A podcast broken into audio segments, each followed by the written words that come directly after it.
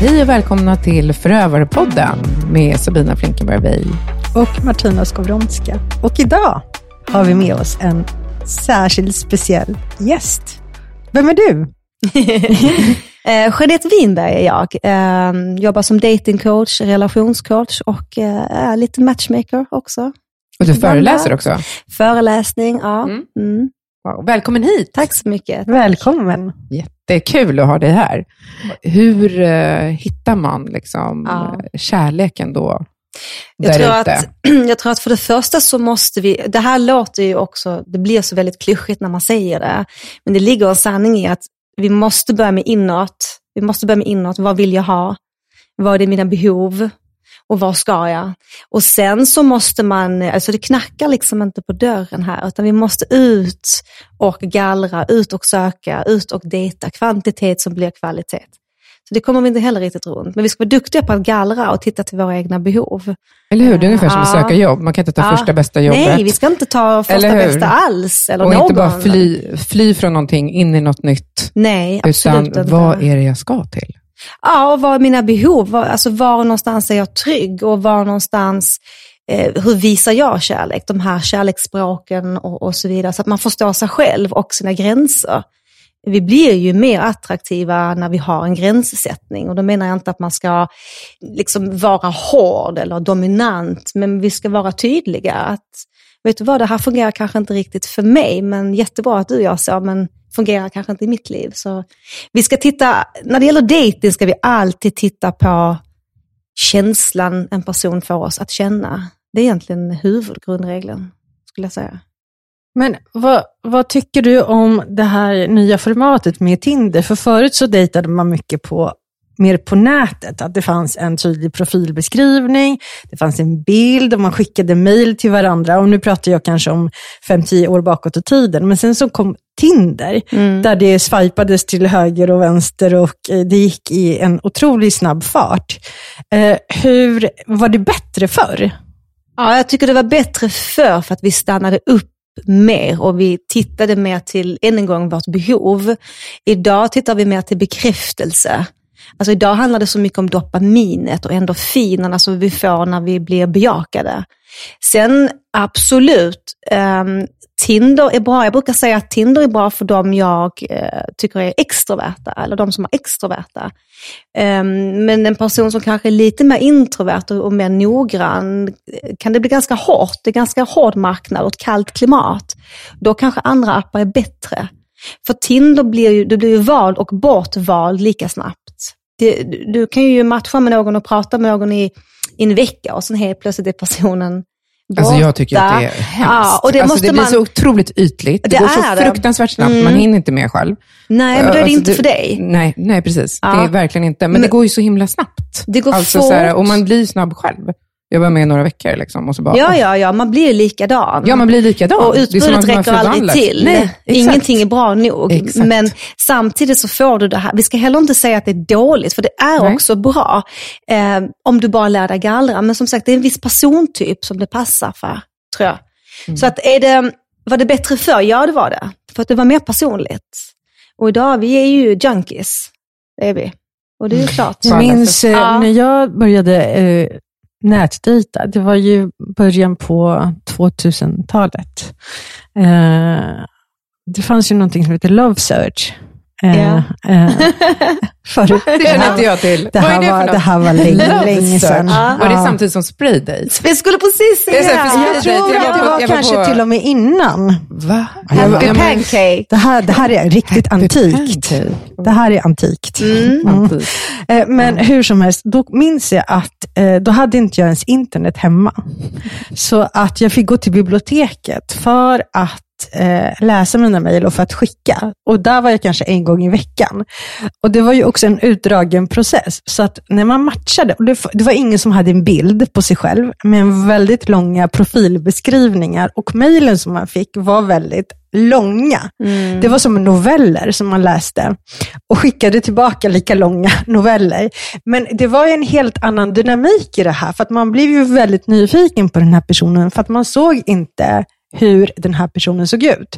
Mm. Och sen blind date, det var verkligen blind date. För man gick och träffade till slut den här personen som man mejlade så himla lång tid alltså, med. Det här är verkligen tvärtom Tinder. Ja, det här är tvärtom Tinder. Exakt tvärtom så Tinder. du gick iväg till den här äh, mötesplatsen och så, så, visste du inte hur personen såg ut, mer kanske att den skulle ha på sig en vit skjorta och jeans.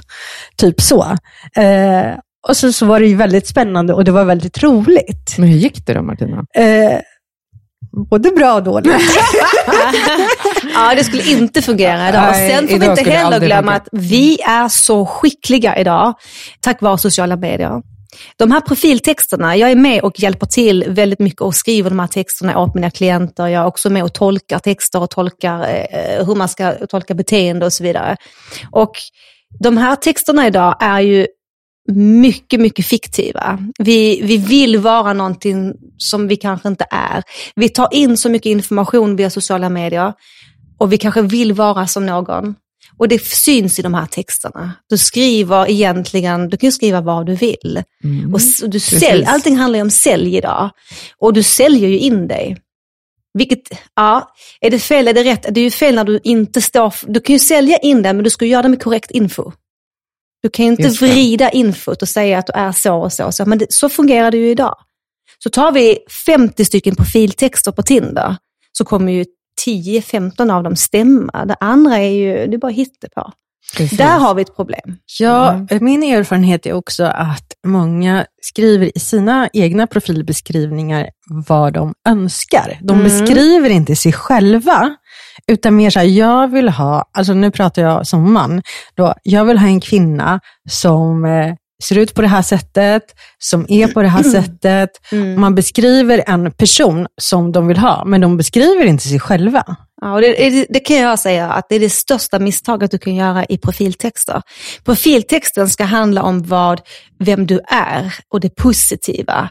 Inte vad du inte vill ha. Om inte det handlar om att du kanske inte vill ha fler barn och så vidare. Då kan man skriva att jag är klar med barn, bara så du vet man det. Man behöver inte skriva du ska också vara det. För det framgår tillräckligt med att jag är klar med barn. Så positiv text och inte så mycket krav utåt till den man söker. För det blir negativt för läsaren. Jag håller med dig, vi har blivit, eh, de texterna är ja, fruktansvärt ja, dåliga och bilderna är ännu alls. sämre. Eller inte alls. Det är alltid så ja. ja. men det är liksom väldigt, väldigt lite text och det kan ju vara bilder som, ofta är det sådana här sportbilder. Ja. här åker jag skidor och ja. här så, är jag Men jag blir också så fundersam på folk och... som säger så här, nej men jag har inga bilder på mig själv. Alltså nu, vad sjutton. Ja, det tar det, när du pratar om en person som säger att de inte har bilder, men då går det nästan eh, bort. Det finns mycket varningstecken och signaler. Och, ja, vi ska gå in på det, men jag ja. tänkte bara backa lite vad vi sa. För att ens börja eh, gå ut och dejta, mm. så sa du någonting som var jätteviktigt, som jag bara vill belysa här. Ja, titta inåt. Titta inåt. Alltså, du måste värdesätta dig själv. För när ja. du inte gör det och går ut där mm. eh, på dejtingmarknaden, mm. det, ja, det kan gå illa. Ja, framförallt så kan ju ingen annan värdesätta det om inte du värdesätter dig själv. Precis. Vi ska inte glömma att vi lär folk runt omkring oss, och då menar jag inte bara romantiskt, hur de ska behandla oss. Precis. Vi lär dem, vi visar dem. Ja, du kan komma för sent varje gång du ska träffa mig. Du kommer alltid 45 minuter för sent. Om jag accepterar det så kommer du ju aldrig att lära dig att det där är no-go. Om jag nu tycker att det är no-go, då får jag ju gå därifrån. Så jag måste ju, jag måste ju visa... Ja, det handlar om kollegor, min... alltså, ja, det handlar ju om... Ja, allt. Ja, ja. Jag måste visa med min handling vad som inte är okej. Ord räcker inte. Nej, Nej. jätteviktigt, jättebra. Mm, och där har vi en viktig faktor. Väldigt viktigt. Och sen sa du någonting mer, att det, den personen som du dejtar ska ju få dig att känna sig bra. Ja, titta alltid till Hur? eftersmaken. Precis. Alltid. Och det är det här som, då, som ni säkert kan känna igen när ni lyssnar, att de här narcissisterna och psykopaterna får ju en att känna sig som att man är i himmelriket. I början. I början, precis. Mm. Men då har vi de här varningstecknen, mm. så då kan vi prata om dem. Mm. Just det. Ja. ja. nej men alltså, när, du, när man träffar på, det är ju, vi har ju psykopaterna och vi har ju narcissisterna. Det är lite olika, även om det går hand i hand, så är det ändå lite olika. För, eh, psykopaten är ju känslomässigt stängd, där finns ingenting. Narcissisten skulle ju kunna känna, eh, det är bara det att narcissisten är ju så mycket bättre än oss alla andra. Han står ju över alla andra. Det som är intressant tycker jag med narcissisten kontra psykopaten är ju att narcissisten är oftast väldigt, väldigt social och kompetent och bekräftelsesökande och står väldigt i populär. centrum, populär, mm. alla de bitarna. Eh, så är det ju inte med psykopaten. Det kan ju vara de vem som helst. De har inte jättemycket vänner. Nej, de, ja, de kan ha. De kan ha, men de måste men de inte ha. Men de behöver inte ha det. Nej, nej, inte alls. De kan ju vara helt själva. Ja, de kan vara helt själva, ja. ja. Mm. Mm. Och narcissisten där är ju, det är ju klart, han lär sig, hon också, om vi ska prata båda, men de lär ja, sig läsa våra signaler. Alltså de är så duktiga på att läsa av oss. Det är som en spegling på något sätt. Man kan läsa av mig till exempel att jag är väldigt stark i business och som mamma och så vidare. Jag styr och ställer och jag lagar mat och fixar. Men jag är ju en liten, liten, liten fågelunge när det kommer till det här mannen. Det kan man ju ganska snabbt se på mig, att jag är stark i de här, men jag är väldigt needy. Och det räcker ju att jag kanske visar de sidorna lite, så har jag redan gett honom ett grepp om mig. Det går snabbt. Och när jag, när jag ser den här, att han fångar min lilla fågelunge, då är jag fast. Men när jag märker att det blir, att han kommer och går lite, att det försvinner och kommer, försvinner och kommer, det är highs and det är lows, då har vi första flaggan. Den är ju där. Lovebombing är alltid ett varningstecken skulle jag säga. Det är inga sunda människor som sysslar med lovebombing överhuvudtaget. Där var någonting jätteviktigt. Mm. Det är faktiskt precis som du säger. Mm. Inga sunda människor håller på med det. Nej. Men samtidigt är ju det här väldigt lockande. Ja. För att vi har ju blivit så svältfödda just på att eh, eftersom ingen annan sysslar med sånt. Alltså, ja.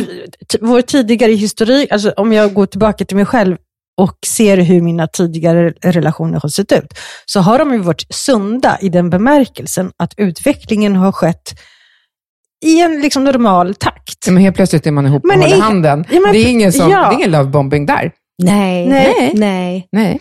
Och det är spegling. Vi får inte glömma, alltså spegling är så oerhört viktigt. För det första så har de ju aldrig generellt känt så här med någon annan tidigare. Det är ju soulmates-scenariet.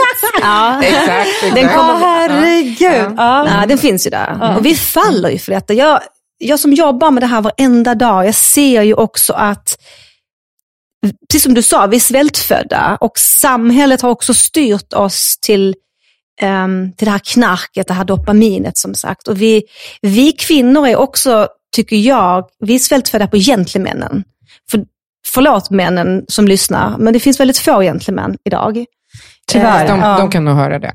Ja, de kan gott höra det. ja. Jag tycker männen har blivit lata, eh, om jag ska vara krass. Jag tycker att kvinnan är mycket, mycket längre fram i att styra upp saker och vara gentlemannen idag. Och jag skulle vilja vrida tillbaka klockan lite. Och det här gör jag, än en gång så har ju narcissisten en fördel. Nu var det här en mm, parentes mm, vad jag tycker ja, om det ja, andra, men, ja. men, det, men det hör ihop. Det, det hör, ihop, det hör för att mm. vi, vi dras ju mer mot det. Den svaga lika så som den starka. Vi kan inte skydda oss mot, mot dem, det går inte. Men de ligger i fördel idag, just för att vi är så svältfödda. Jag tror inte att det var lika lätt 50 år sedan som det är idag. Vi Precis. saknar den här uppvaktningen. Vi vill ju känna oss speciella. Vi vill känna oss sedda. Kvinnan vill, känna, vill bli sedd. Ja, ja och inte bara när vi åker till Spanien nej, och Italien nej, på semester, nej. där de springer och, och mm. liksom uppvaktar en till höger och vänster och bara, åh gud, det är så kul utomlands, för där kan männen... Mm. Alltså så här på något sätt. Alltså där är det, liksom, där är det nästan så här ovanligt att inte ja.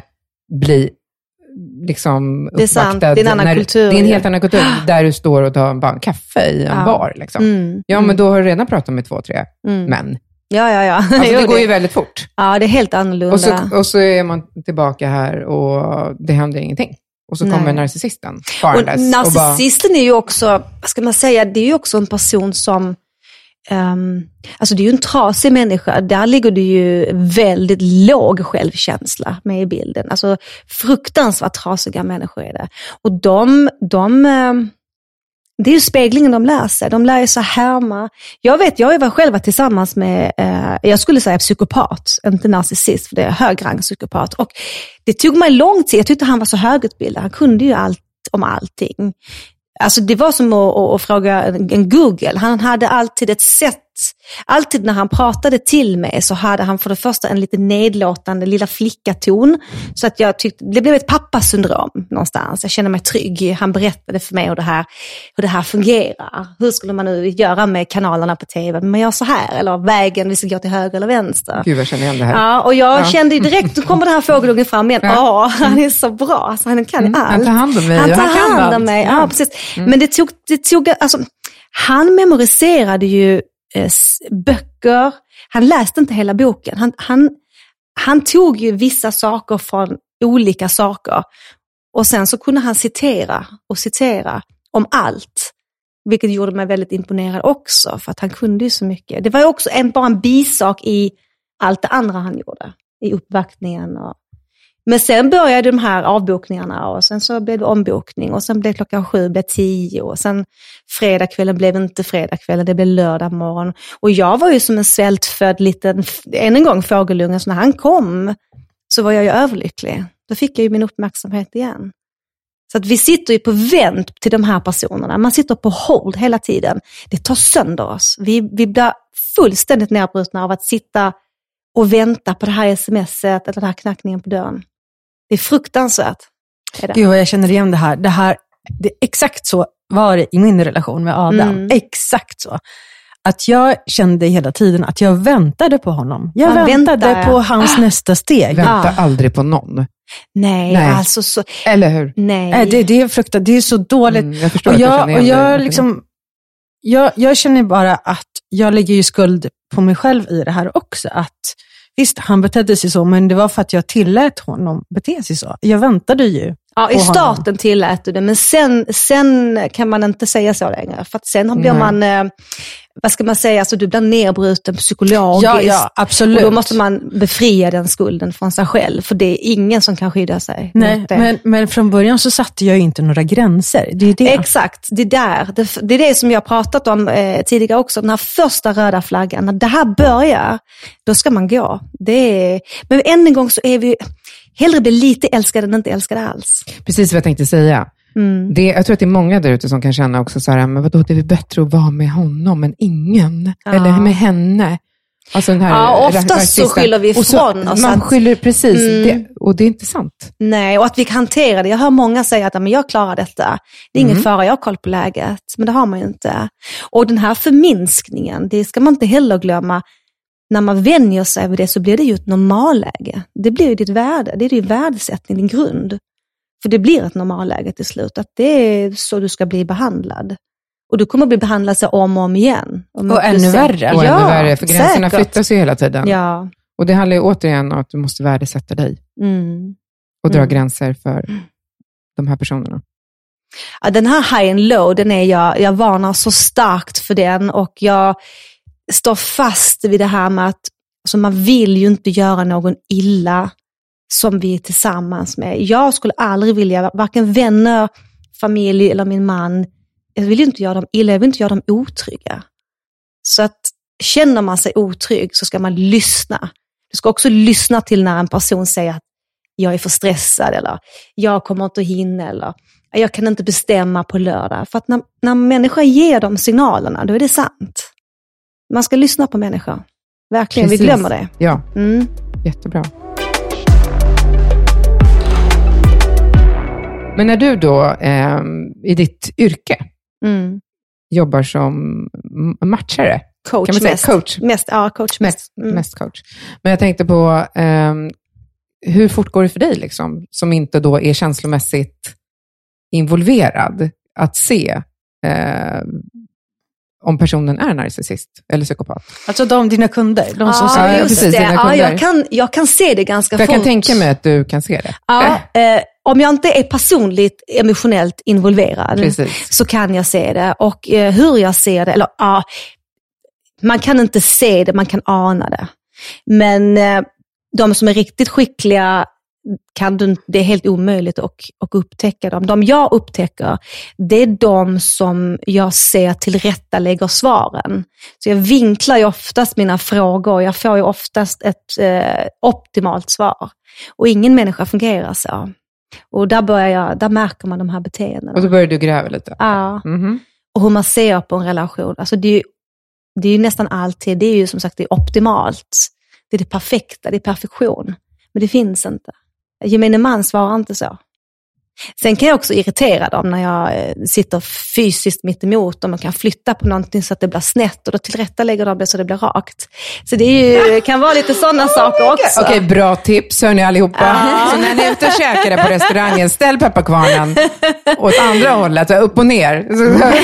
och så Nej, men det är ingen, eh, man är ju naturligtvis inte psykopat, narcissist av det. Men, Nej, det men kan ju faktiskt vara men, andra som, ja, ja, det finns ju... Visst, men, men det är sammanhanget, kaka på kaka ja, på kaka. Ja, ja, precis, jag ser till, ja. Um, jag har också kunder som har ringt till mig um, och har velat bli coachade och så vidare, där jag hör att det är en psykopat.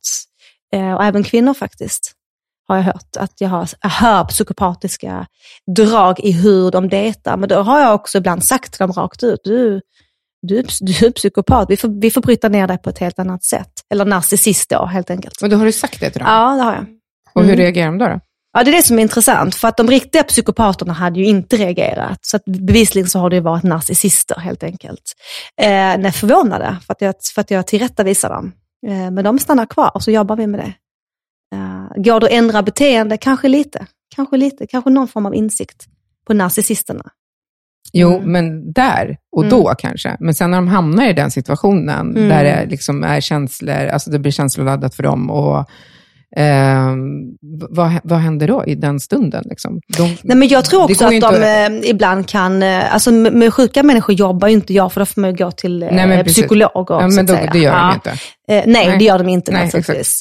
Sen ska man inte glömma att man ska vara försiktig med det här, för de roar ju sig. De lär ja. ju sig. Ja, ja. Mm man ger ju dem eh, Du ger dem tips. Du ger dem, du ger ah, dem en, ja, som den här podden. facit ja. på hur de ska Exakt. bete sig. Och det har jag tänkt också som den här podden. Det, måste ju massa, det, det finns ja. ju klart att det är narcissister och psykopater som kommer att lyssna här, eller som redan gör det. Ja, absolut. Ja, för det, de roar sig, precis, och, och, och liksom tar in tips. Och just det, ska inte inte lovebomba nu. eh, så okej, okay, så bara check på den och bara, nej men så du får betala din egen eh, mat. Och så bara, ah, han är inte narcissist. Nej men det är inte så. Mm. så det blir också svårare, på ett sätt blir det, för att vi är ute här och ger så mycket information. Men vi kan ju liksom Jag tror man räddar mer med den informationen än vad man skadar. Exakt, eh, såklart de är ju också väldigt så här, jag vet inte, jag tycker, i alla fall för min del när jag själv upplevde detta, jag vet inte om ni känner igen er, men det här med att de, det är inte bara orden och att de skakar dig mentalt, att du sitter och väntar på dem och så vidare, men det är också hur de rör mig. Jag tänker ju fysiskt nu, både i, i soffan till filmen, men också det sexuella, att de rör dig på ett sätt så att du är så otroligt, man, man blir så feminin och så vacker på något sätt och det blir man också beroende av. Den kicken är ju också, den ingår i den sexuella bekräftelsen och det sexuella behovet går hand i hand här. För hade de inte skött den biten så hade vi inte blivit så beroende. Så de har ju helheten. Gud, du har verkligen Tro, rätt. Tror du att narcissister är bättre älskare? 100 procent. Förlåt alla andra män. Ni är värdelösa. Tro inte något. ja, ja. Nej men det är väl klart att de är, för de spelar ju på exakt just detta. Mm. Det handlar ju bara om oss kvinnor. Alltså det handlar ju bara om, om det nu är en Men man. det är också ett sätt för dem att överleva, ja. att få den här energin tillbaka. Så att de ger, det de ger sexuellt, det, det, får de ju tillbaka i form av att personen stannar kvar och matar dem med liksom bra energi. Ja. Och makt. Och makt, ja. Vi tycker att vi har en fantastisk akt, men de utför ju makt. Det är det de gör. De vet ju precis att vi ligger där och är fullständigt beroende av dem. Mm. Ännu en gång så har vi gett dem den här mm. makten. Precis. Mm. Och någonting som vi inte har pratat om, det är faktiskt att man kan titta på ögonen. Ja. det här har vi inte lyft än. Men det är faktiskt någonting som är jätteintressant. Hur tänker kan, du då? Nej, jag tänker på att man, eh, det finns liksom ingen värme. En riktig, riktig värme i blicken. För nu när jag tittar på bilder ja. Eh, så kan jag se att det är inte någon värme i blicken. En mm. riktig alltså, värme. Eriks I ögon? Ja, i, i ögonen. Mm. Känner det du finns, igen det också? Ja, lite grann. Men för mig så var det mer i specifika situationer. Mm. Att, att han var hade sin liksom vanliga blick och den var varm. Men sen så blev den iskall i specifika situationer när han var iskall i övrigt. Mm. Men det här var äh. ingenting jag tänkte på när vi var tillsammans, absolut inte. Utan efteråt. det här är efteråt när jag har hört det här att de skrattar och ler, men ögonen är fortfarande kalla. Mm. På och det här är jätteintressant. är det ju säkert... Alltså, nu, nej, men nu pratar jag om, ja precis. Så. Så uh... ja, det är någonting som jag Ja, men jag, absolut. Uh... Så när jag tittar tillbaka på um, bilder så var det så mycket, såg inte jag det här? Såg inte jag det här? Mm. Nej. Mm. Men alltså jag såg ju en bild på, på Erik som du visade och jag kan hålla med mm. om att den blicken var inte eh, varm. Nej, precis. Men då kan man också, det här tycker jag också är väldigt intressant, eh, när man tittar till genomgång coachingen, att det här feminina, vad, vad vi kvinnor oftast faller för. Eh, vi är väldigt passionssökande generellt, vi kvinnor. Och här ligger de i så stor fördel eftersom att de, de besitter den här egenskapen och det andra blir tråkigt för oss. Och har man en gång haft en relation som är varm och kall eller på och av eh, och den här väntan och den här kicken när de väl dyker upp och så vidare, så blir ju allt annat väldigt grått. Och här måste vi gå till oss själva och börja inse att det är så en sund relation ser ut. Mm. Det är det som är kärlek. Vi förväxlar attraktion, passion med kärlek och så vidare ibland. Vi håller inte isär begreppen. Ja, men du har helt rätt i det. Det är någonting som vi ja, måste belysa. Det här lugna och trygga som ja. inte är upp och ner och helt eh, superpassionerat mm. eh, på av. Det är ju det som man ska man kanske ska, man, man, kanske ska börja titta till det om man nu ska undvika just den kategorin. För de finns ju inte i det. Jo, de kan ju också vara lugna och trygga om det är så du vill ha det, för då spelar de ju ändå ut dig på det i och för sig. Mm. Första tiden. Mm. De gör ju det du söker. De blir ju den du söker. Precis. Ja, de kameleontar. Ja, och det var ju det som var ja. med, med, Erik. Mm. Att jag eh, hade blivit enka och behövde den här trygga, fina mannen som mm. ja, som kunde samarbeta med mig hemma och fixa, klippa gräsmattan och laga mat. Och, Hur lång tid tog det innan uh, beteendeförändringen kom? Alltså den första flaggan såg jag ju nu i efterhand, ah. eh, efter fyra månader, men det var ingenting jag förstod direkt då. Mm. Men sen så var det ett halvår och sen så var det kanske åtta månader till nästa grej och sen var det ett år. Mm. Men då hade, då hade han flyttat ihop? Ja, gud ja. Ja. Eh, ja, ja, ja. Men varningsflaggan kom egentligen på första dejten för mig. Ah, det. Okay. det var när han berättade att han hade en sexrelation. Eh, och som Sabina sa förut, så här, om det bara hade varit en sexrelation så hade han inte ens behövt berätta det. Mm. Men eh, det var ju, eh, och det var ingen sexrelation, de var ju förlovade med varandra.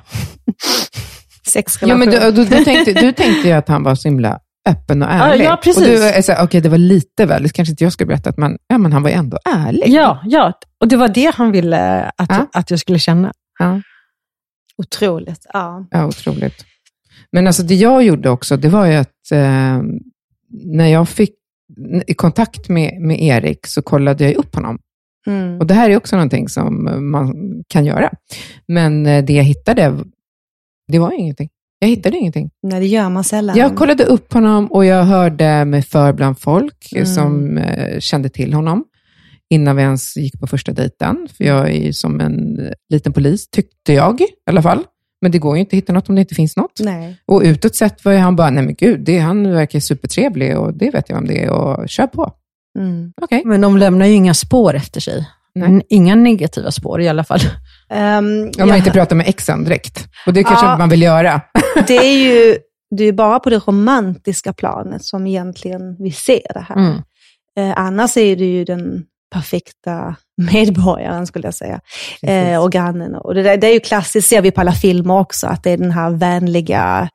Eh, jag hörde på eh, avsnittet som ni har eh, släppt med Eva och den här Ted Bundy. Och det är precis så. Ja. Ja, det är exakt så. Det var ju, jag tyckte det var så fint hur hon belyste detta i, i den. För det är precis det, det är den här, vi kan aldrig se det. eh, om inte du är romantiskt involverad. De visar Precis. inte det. Precis. Sen tycker jag också det är intressant att, jag tycker det är väldigt intressant det här med att, de, att man oftast blir vald som eh, den starka intelligenta kvinnan till exempel, är ju ett jättestort offer i, i, för narcissisterna eh, av någon anledning. Jag vet inte, Varför är det så? Alltså, Ja, är det för att de ser det som en Nej, nej, jag, utmaning? egentligen skulle jag vilja vända på det. Vi, vi gör oss, nu klassificerar jag in mig i den kategorin. Ja, men det var ju samma sak med Eva.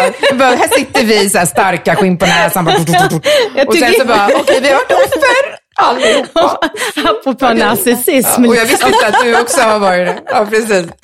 Ja, du, du, okej, du, Ja, lite också så. där. Vi har det allihopa. Vi har det allihop i oss. Det är en överlevnad tror jag också. Alla är vi ju det, men man kan ju vara ond. Och en annan sak också.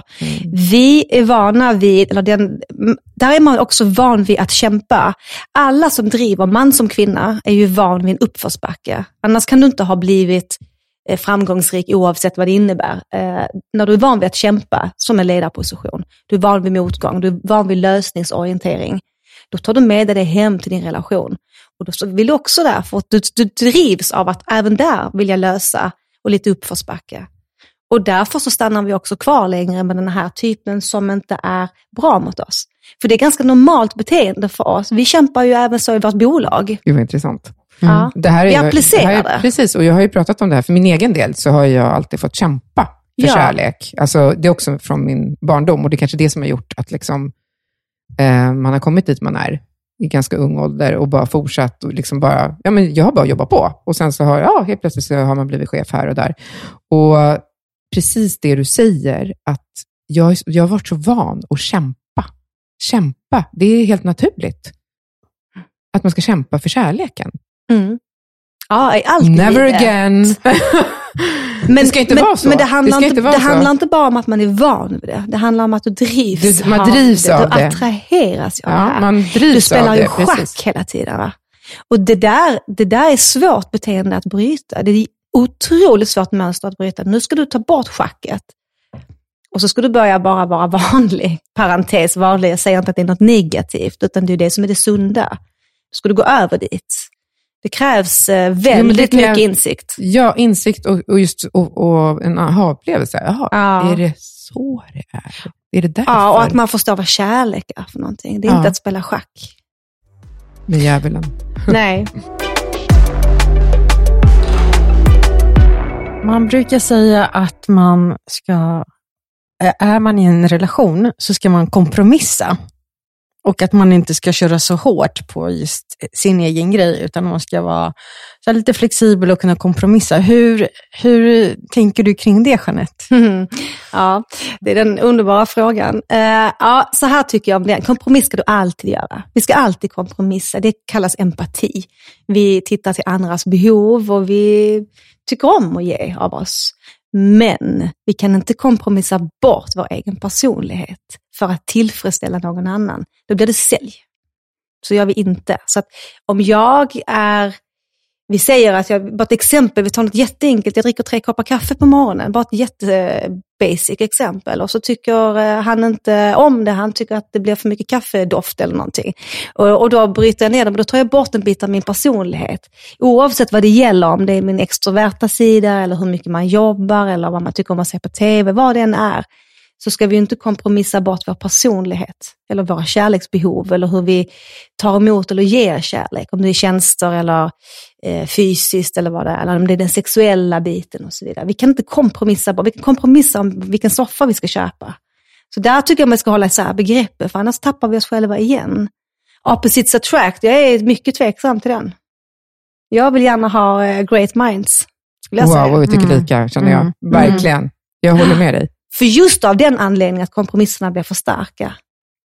Som sagt, kompromissa om vilken film man ska se. Det, det är två helt olika saker. Eller ska vi åka skidor eller ska vi åka och bada? Ja, det är det liksom, det, Ja, precis, helt- det är där helt är, det är annat. väl klart att vi vill göra de sakerna. Men jag tycker jättemycket om att få det här, men då gör vi det. Mm.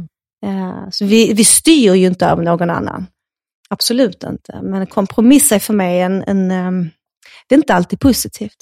Mm. Nej. Nej, men det ses ju som någonting som väldigt eh, bra och någonting Ja. som man ska göra. Mm. Men det rimmar ju också så himla dåligt i- just i en narcissistrelation. Det blir ju så fel. Det är en hårfin jag. gräns, Mm. tror jag. Mycket Alltså, hårfin. Ja, För väldigt vi får ju hårfin. inte förväxla med det empatiska. Mm.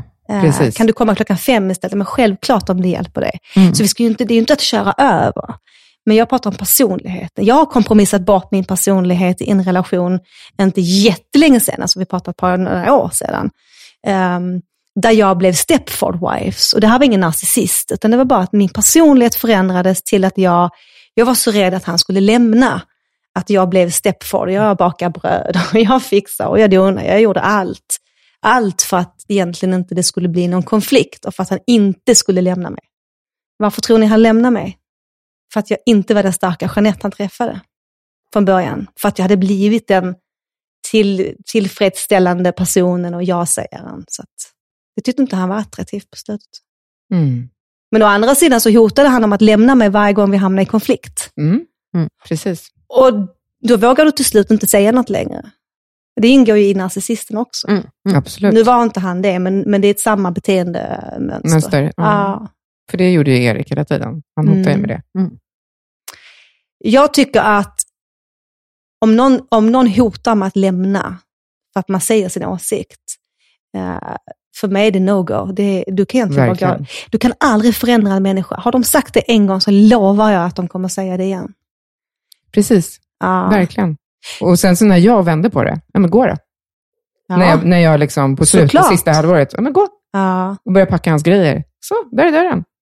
Det är så otroligt Och, manipulativt. ja, och då Mm. vart han ju liksom, nej men vadå, jag, det är ju, vadå, jag menar inte, jo det menar du. Mm. Eller jag menar det nu faktiskt. Så, Ja.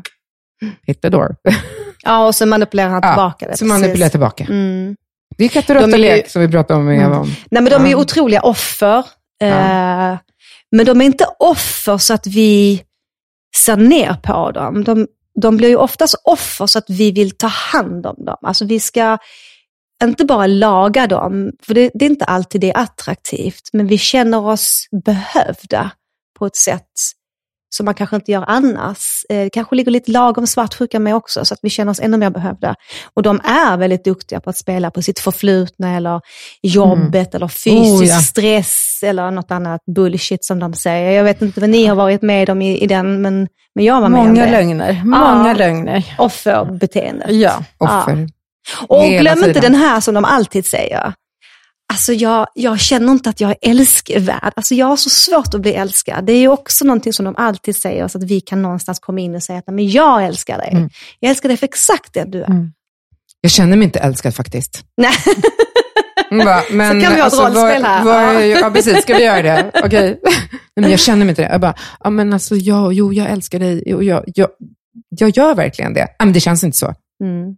Inte som du beter dig. Mm. Jaha, mm. Mm. vad ska man säga? Och man bara kämpar och kämpar. Och nu kommer vi tillbaka till den igen. Ja. Varför gör man det? Jo, för att man triggas av det också. Vi dras till irritation. Så är det.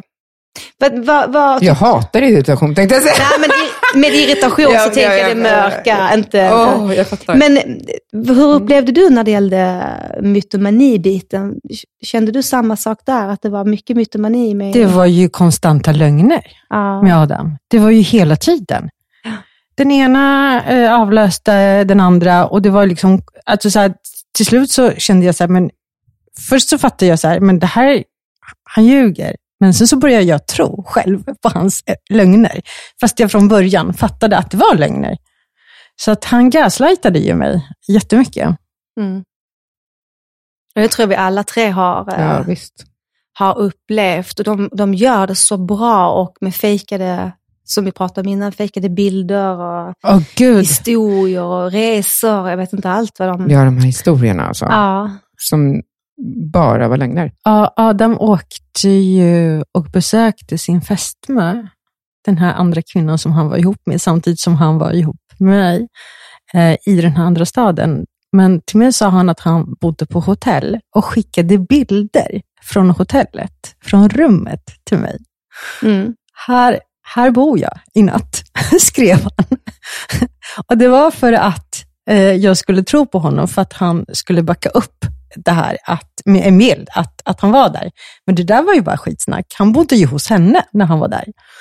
Ja. Så ett tips här, eh, ta en selfie nu med ditt rumsnummer på hotellrummet. Okej, okay? och skicka den till mig, älskling. Men det börjar ju, jag tror, någonstans så tror jag att magkänslan vet detta hos oss flesta. Jag tror att man går till en viss gräns och sen går det bara till acceptans. Och än en gång tror jag det handlar om någon form av beroende.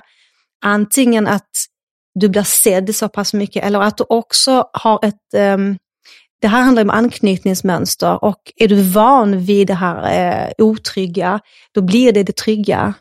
Även när du blir vuxen i kärleksrelationer, är det det du är van vid och inte har bearbetat detta så är det det som är det trygga, att ha det otryggt. Och det måste man jobba med. Ja, men precis. Man blir van ja. att ha det otryggt. Ja, det trygga är läskigt. Är ja. jättekonstigt. Mm. Um, precis. Och Det är en av anledningarna till varför man kanske kan anpassa sig till det här. Och det andra tror jag är, jag tror också väldigt mycket på det sexuella, att det ligger ett sexuellt missbruk med i bilden. En, en passion som är otrolig, som du inte riktigt känner med någon annan. Och sex är ju att vi blir sedda. Det ligger ju emotionellt med i bilden, framförallt för kvinnan. Ja, men det är Så ett band som stärker ah. relationen. Man stärker mm. det, det, är det de vet också. Ja. Alltså det, är det är det de det vet. ja, ja. De ja. har ju stenkoll på det. Och sen när du är nedbruten så är du nedbruten. Du, du tror inte att du kan få bättre. Jag tittar faktiskt på en serie nu som heter Vargen kommer på SVT. Ja. Har ni sett den? Nej. Den är alltså, där finns det en scen där hon är så himla förbannad på honom för att han har gjort fel. Mm. Och han sitter, det är han som är psykopaten, narcissisten. Och då sitter han och tittar på henne när han duschar och sen så förför han henne bara helt plötsligt. Ja. Och hon bara, okej, okay, liksom. Dras med där. Ja. Och sen är de eh, vänner igen. Mm. Och det för och det mig rakt in på ja. Eh, temat faktiskt. Ja, ja men eh, faktiskt, det är exakt det du säger nu. Mm. Så tittar vi till den hela dynamiken här nu med maskulint och feminint. Och vad som har hänt i datingvärlden, framförallt i Sverige. Eh, förlåt Sverige. Jag vet att jag får mycket kommentarer när jag pratar Nej, om vi detta. Älskar i Sverige. Vi älskar i Sverige, vi bor här. Ja, det är klart att vi gör. Men vi men nu pratar om just det här. Mm. Ja, och i och med att vi har suddat ut våra könsroller eh, i heteroperspektiv. Jag tycker inte att vi ska, man får lägga till allting. Jag är ju för alla läggningar. Det ska vi få lov att ha. Men vi ska också få vara hetero. Så vi kan inte ta bort hetero. Och det tycker jag vi börjar göra i Sverige. Och det tycker inte jag är bra rent datingmässigt och dynamiksmässigt. Vi har blivit två polariteter här. Och det gör att vi är, vi är så svältfödda av den här dynamiken och den är så lätt att spela ut, både för manligt och kvinnligt. Kan... Precis, och när det kommer en man då som uppvaktar ja. och, och, drar ut stolen, öppnar bildörren, är så otroligt charmig och bara överöser dig med komplimanger. Och inte på ett smörigt, äckligt, vidrigt sätt, utan på ett sånt där superhärligt, bara mm. som får dig att må bra. Och det är så, du har ju liksom inte varit med om det här förut. Nej, för skillnaden mellan dem och det här som vi, om vi nu säger smöret, mm. det är ju att de pausar ju sin lovebombing. Alltså det kan ju gå tio timmar innan du får ett nytt. Alltså den smöriga är ju på det hela tiden, baby, baby, baby och mm. prinsessa och allt vad det nu kan vara. Medans, och det blir bara trött på? Det blir du trött ja, okay, på. Ja, det vill ingen ja, ha, varken maskulint eller feminint. Jag ringer dig.